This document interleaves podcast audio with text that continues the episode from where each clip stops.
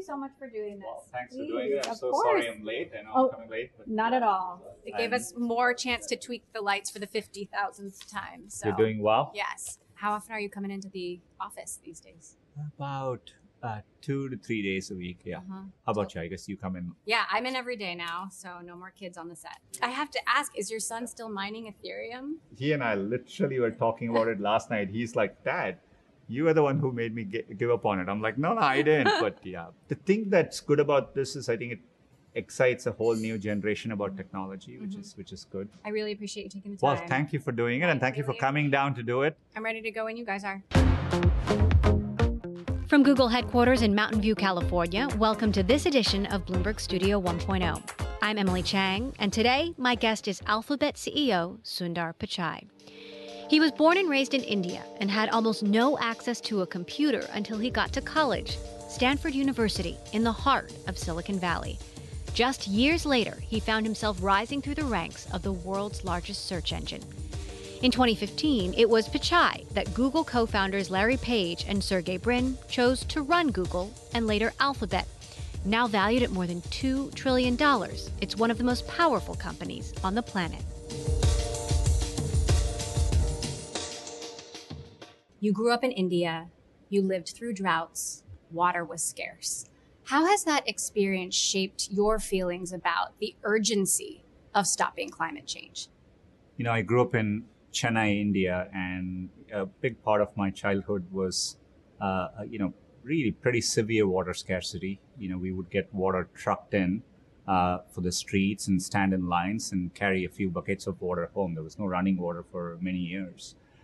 And, you know, but fast forward a few years ago, you know, Chennai had one in a hundred year flood, uh, you know, which was a very extreme event kind of drove home. That combined with a few years ago waking up to the orange skies here in the Bay Area, seeing the look of concern on my children's faces and having to explain it, uh, you know, all kind of drove home uh, in a deeply personal way for me. So I think it's the, the most defining issue we all face and, and, you know, definitely something very motivated on working towards. I remember waking up to those orange skies too and having to have that same conversation with my kids. Do you think the commitments at COP26 went far enough?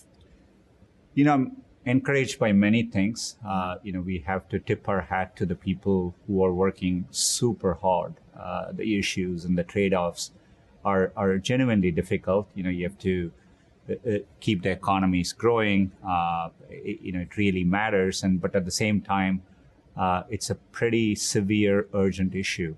So I'm encouraged by the progress. I think it builds on the Paris Agreement, so I can see the forward progress. Uh, there is the deep anxiety that it all may not be enough, uh, but you know we have to be optimistic and keep pushing. Google has set some aggressive targets to run entirely on clean energy, to be the first tech giant to do so 24 hours a day. How confident are you that when you look back on this time, let's say a decade from now, you'll be able to say Google did enough to help save the world? Uh, we are uh, putting so much uh, energy and resource into it. It's always been kind of a founding value for us. We've been carbon neutral since 2007. Uh, we've been matching our energy consumption with renewable energy over the past few years. So this, you know, we are now pushing. It's a moonshot to be 24/7 carbon free. That means every search you do, every email you send, that we can do it carbon free. We were at 61% uh, mm-hmm. in 2019. The mm-hmm. number is now 67%. Mm-hmm. We have set our goals to be 100% by 2030. And to do it globally, that means we have to solve new things which we haven't done before. Wind and solar alone won't be enough. We just started uh, geothermal in Nevada. We will be investing in newer technologies, including carbon capture, etc., over time. So that's what excites me. We are a technology company at heart, so part of the, there are many answers to this problem. Some of it is that we are going to have to innovate our way out of it, mm-hmm. and you know we want to push as hard as possible in doing that. Our Bloomberg New Economy Forum is happening this year in Singapore, and the Asia Pacific region is one of the fastest growing internet economies on the planet. Where do you see the most room, the most opportunity for Google to grow there? uh, you know, it's such a, a fitting uh, time frame. Uh, you know, I'm glad you're focused on the region. It's the most vibrant region we see. It's our 20th year since we opened our office in Tokyo. It's, it was the first office outside the Bay Area. Um, you have two and a half billion people on the internet. There are many areas in which they're they're leapfrogging trends which are here and embracing the future. Digital payments is a great mm-hmm. example. So many of our products originated from APAC, Google Maps, mm-hmm. Google Pay. Uh, a lot of the our journey to bring computing to more people mm-hmm. is is playing out in Asia as well. I am excited about also the work we are doing through cloud because the companies there are rapidly transforming themselves digitally. So a chance to provide that is something very exciting for us. So super dynamic region. Glad I feel like we are learning as Google being in the region. And so I think it'll transform. The first 10 years, I would have said we took products here mm-hmm. and brought it to APAC. Mm. Over the past few years, we are beginning to build things there. Mm. And some of our future global products will be APAC first and rest of the world later. You can't talk about APAC without talking about China, and you're facing stiff competition from Chinese tech giants there and beyond. What should US policymakers know about competing with China? You know, there's a lot of conversations about US and China. The competition is fierce. When you look at areas like AI and quantum computing, where we are investing a lot, uh, you know, the Chinese companies are uh, neck to neck. What I, I think about, you know, I was encouraged by the news coming out of Glasgow about the US China agreement on climate. To me, while we talk about all the all the areas where we are competing, some of the biggest areas which are, are common challenges for all of humanity. The pandemic was one.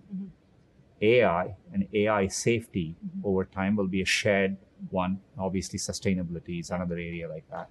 So I think these are all areas in which the countries can come together. And so I think that's a way by which we think about as, you know, when we compete on the internet and there may be different visions of how the internet plays out. So I see opportunities both sides. What are the chances that Google search will ever come back to China or that Google Cloud would ever come to China? You know, today we don't provide most of our signed in services in China, and I don't see that changing. Uh, but, you know, there are ways, as I said, in areas like AI or sustainability, I think there'll be opportunities for us to work together. Mm-hmm. Through cloud, we will support multinational companies which have presence everywhere. And so maybe there are opportunities to work that way as well. AI is advancing at an astonishing rate, and it is hard to understand sometimes what this really means. In concrete terms, how will our lives look different, let's say 10 years from now, as a result of AI? you know, done correctly, you know, in many ways it's going to be helpful to you. Uh, you'll take it for granted.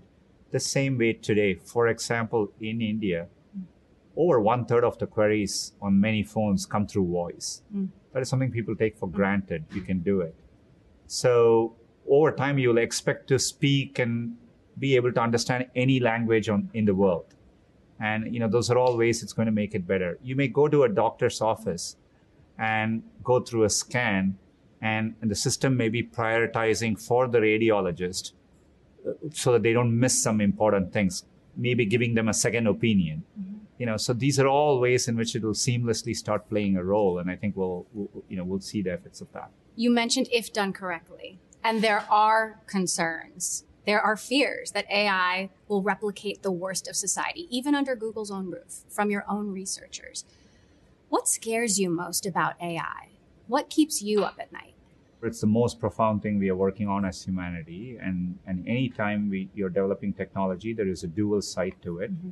I think the journey of humanity is harnessing the benefits while minimizing the downsides. Mm-hmm. The good thing with ai is it's both going to take time. I think i've seen more focus on the downsides early on than most other technology we've developed. Mm-hmm. So in some ways i'm encouraged by how much concern there is and you're right even within google you know uh, you know people think about it deeply. We publish a lot of research there are i think it's more important that there are outside academic institutions governments nonprofits looking at this issue as well. So i think it's it, it'll it'll be an issue which will have a lot of attention which gives me a lot of comfort as well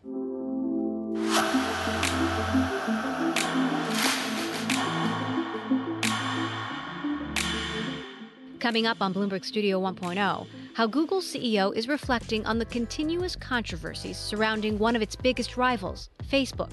And if Facebook is betting on the metaverse, what is Google's next trillion dollar opportunity? More with Alphabet and Google CEO Sundar Pichai coming up on this edition of Bloomberg Studio 1.0. Stay with us.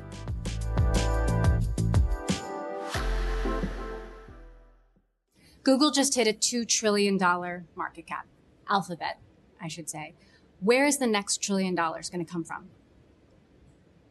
You know, I've always felt, uh, you know, your market cap valuation is an effect of the value you mm-hmm. provide. And I feel fortunate our mission is timeless. Uh, you know, there is more need to organize information than ever before.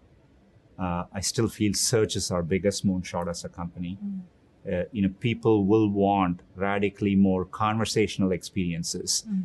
They will want uh, what we call multimodal experiences. They may speak to search. They may look at something and ask what, what the information is. Being able to adapt to all that and evolve search will continue to be the biggest opportunity. Mm.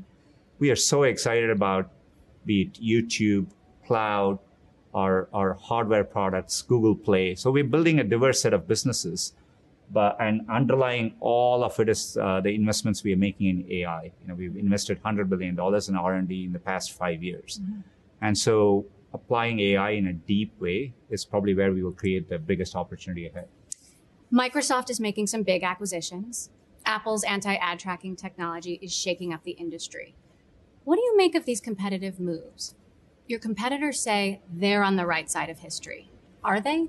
I look at the fact that there are 3 billion people who have access to knowledge at their fingertips. I look at the opportunity we provide. Mm-hmm. I look at the skills people are learning through YouTube. Mm-hmm. Uh, you know, I feel it everywhere when I go talk to people, and and providing access to information and knowledge, mm-hmm. uh, I think will end up being on the right side of history as well.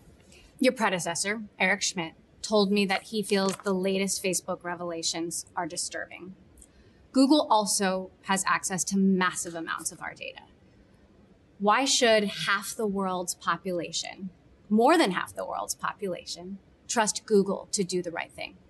We are trying to do more with less data. Uh, one of the biggest uh, changes we made was making auto delete uh, the default setting for new users signing in, and now over 2 billion users have their data continuously being deleted. Look, we rely on trust for people. You know, every day when people come to Google, mm-hmm uh, you know, they place their trust in us in vulnerable moments. Uh, it may be a health issue on which they are trying to understand. You know, there's no more uh, important uh, responsibility we have than doing right by that trust.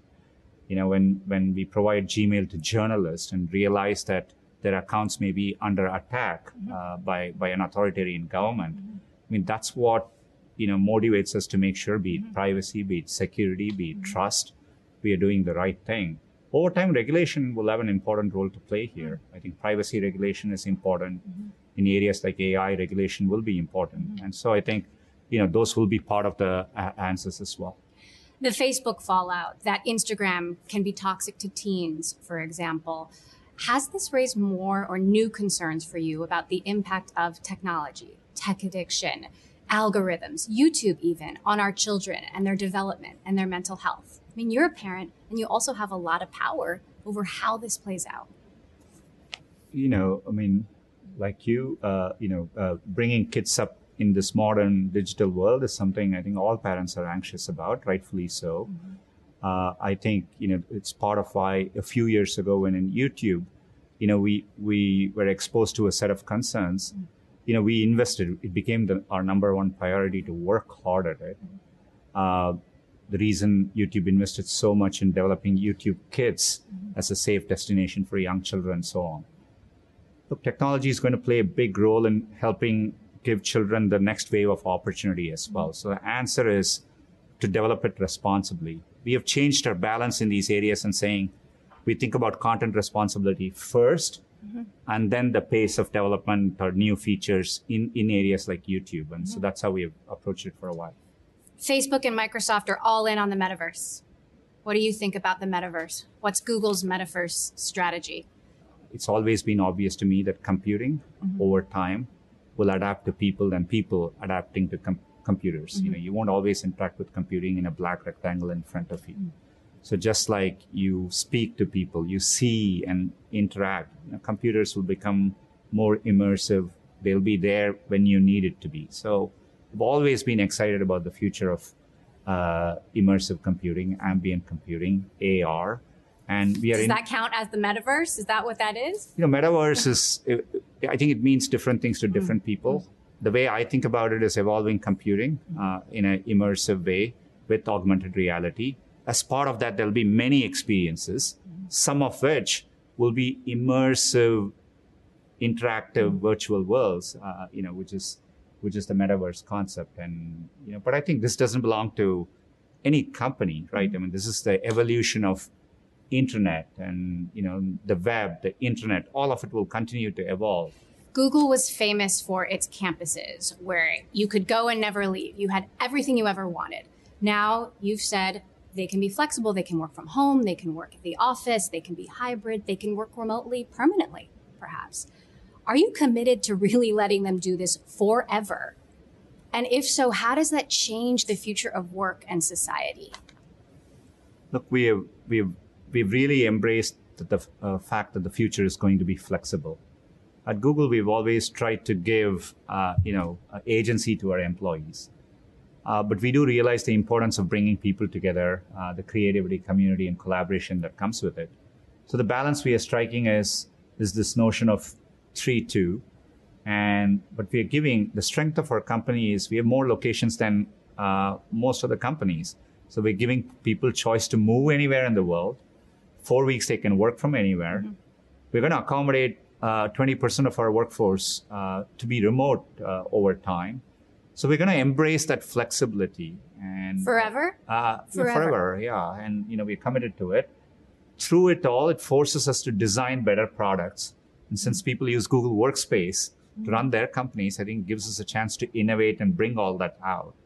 Uh, you know, I think there is so much value in giving people more flexibility between their personal and professional lives, and I think it will lead to people being happier. And I think companies can be successful in that model. And so we are trying to get the best of both worlds, but embrace the flexibility and and and and see where, where we go.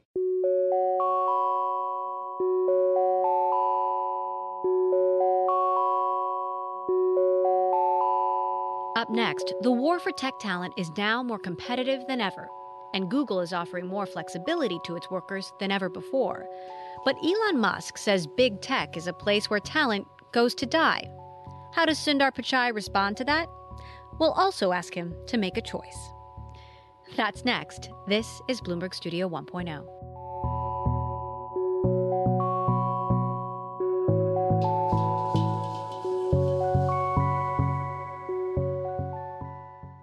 You have presided over Google through massive social movements that reverberated in and outside the company. What have you learned as CEO since the walkout? For me, you know, it, it, was, it was a moment. I think it changed the company for the better. Uh, you know, we've always been committed. It gave us an insight on what more we could do. Uh, we undertook deep commitments, and the biggest, uh, you know, overall in diversity and inclusion, I think if you're committed and you actually put in the effort behind it, you can make a difference. Now we have stated clear goals. We are on track to meet those meet those goals. But it it forced us to think about new answers. So for example, you know, tech companies used to talk about the pipeline problem. Mm-hmm.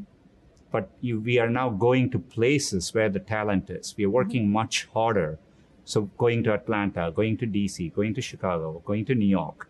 That's improving our uh, diversity and representation at all levels. The war for talent is even more competitive now in this new world. What are you offering? Elon Musk has said big tech is a place where talent goes to die. How do you respond to that?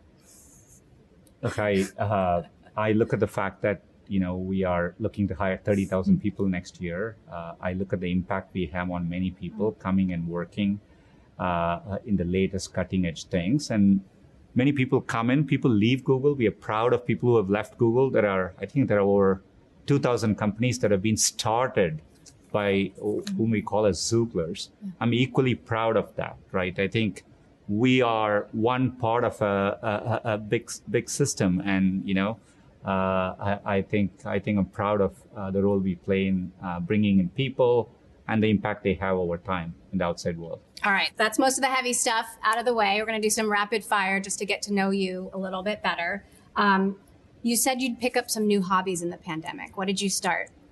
Uh, you know, pizza, uh, you know, cooking pizza, just learning to cook, which I was never good at. I've gotten a little bit better. Cricket or soccer slash football? Wow, it's tough. Uh, both. Please don't make me choose. okay. Um, Squid Game or Ted Lasso? I watched both, though Ted Lasso is much more calming, you know, and so I'd rather take Ted Lasso over Squid Games any day. I know you're a voracious reader, so what's the last good book that you read? You know, I've I've been on a podcast binge, so a lot more podcasts than books nowadays. Okay. Favorite videos you watch on YouTube with your kids? A lot of music videos, mm-hmm. uh, music videos. Uh, this whole notion where creators are watching other things and commenting on it it's a trend which my kids are really into, and I've kind of gotten used to it now. So you know, watching other games, etc. It's uh, it's a phenomenon. Screen time policy that's worked for you as a parent, and what's what's not worked? You know, I've uh, I've kind of given agency to my kids. The only thing I tell them is that I can look at their digital well-being mm-hmm. uh, once in a while with them, mm-hmm. and and so how do you do that? I ask them to show it to me, and they uh-huh. show it on mm-hmm. their phone. So uh, you know, so that that's pretty much the only thing. So beyond that, uh, you know, it's agency and and uh, you know, and talking to them about it and making sure we are spending time doing other things and making sure they develop good habits, that's basically. Right, yeah. um, metaverse or real world? Done correctly, you know, you shouldn't you shouldn't feel feel the need to make a choice. You know, you always want to be present in the real world, and when you feel the need to do something, uh, you want to do that. But you know, I, I, do think presence and the realness of the real world will end up mattering for humans for a long time. Do you own any crypto? Uh, I wish I, I did. I've dabbled in it, but you know, in and out. In and out. Okay. Um, Larry and Sergey, I'm not going to make you choose. Uh, how many times a week do you talk to them? Uh, you know, I, I talk to them regularly. Uh-huh. Uh, you know, uh, it, it kind of ebbs and flows. Uh, you know, and so there are times we get excited about something and we spend a lot of time talking it through, but it depends on, uh, you know, what, what I need. A piece of advice you wish you had in your 20s and a piece of advice you wish you had in your 40s? Uh, 20s would be, you know, being patient. Um, you know, I think when you're young, you're very impatient, which is a great thing. But sometimes you do amazing things by slowing down and being really focused and doing it over a period of time. And so I would advise the young, uh, you know, the younger version of me to be uh, more patient.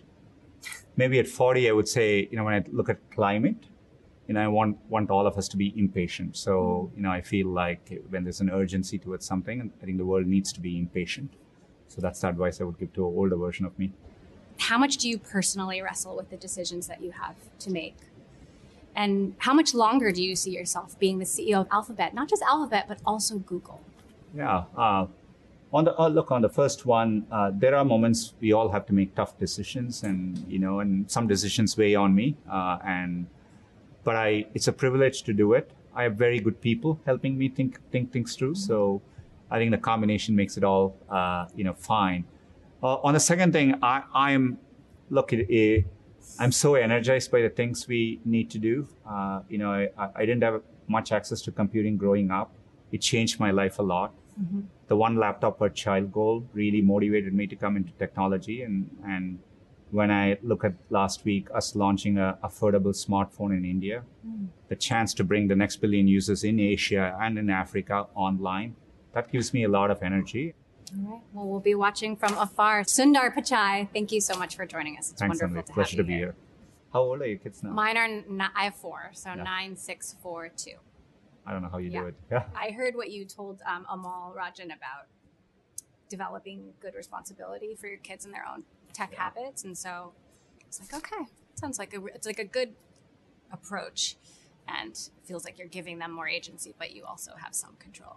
Yeah, and uh, you know it's a battle. I don't want to say get yeah. it right, but you know I think they also need to be savvier. I think every generation feels so uncomfortable with the next generation's. Uh, shift in every way, but um, but if you don't make them native and figure it out, I think yeah. because they have to solve it one day without you. Yeah. but yeah, I get stressed out too, like everyone else.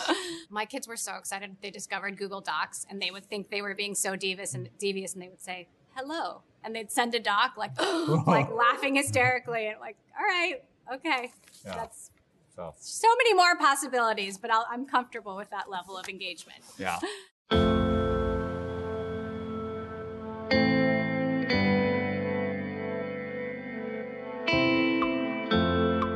Bloomberg Studio 1.0 is produced by Lauren Ellis and edited by Matt Soto. Our managing editor is Danielle Culbertson. Special thanks for this episode to Mallory Abelhausen, Catherine Glass, and Stephen Craig. If you like Studio 1.0, please subscribe and leave a review. They really help, and I love reading them. I'm Emily Chang, your host and executive producer.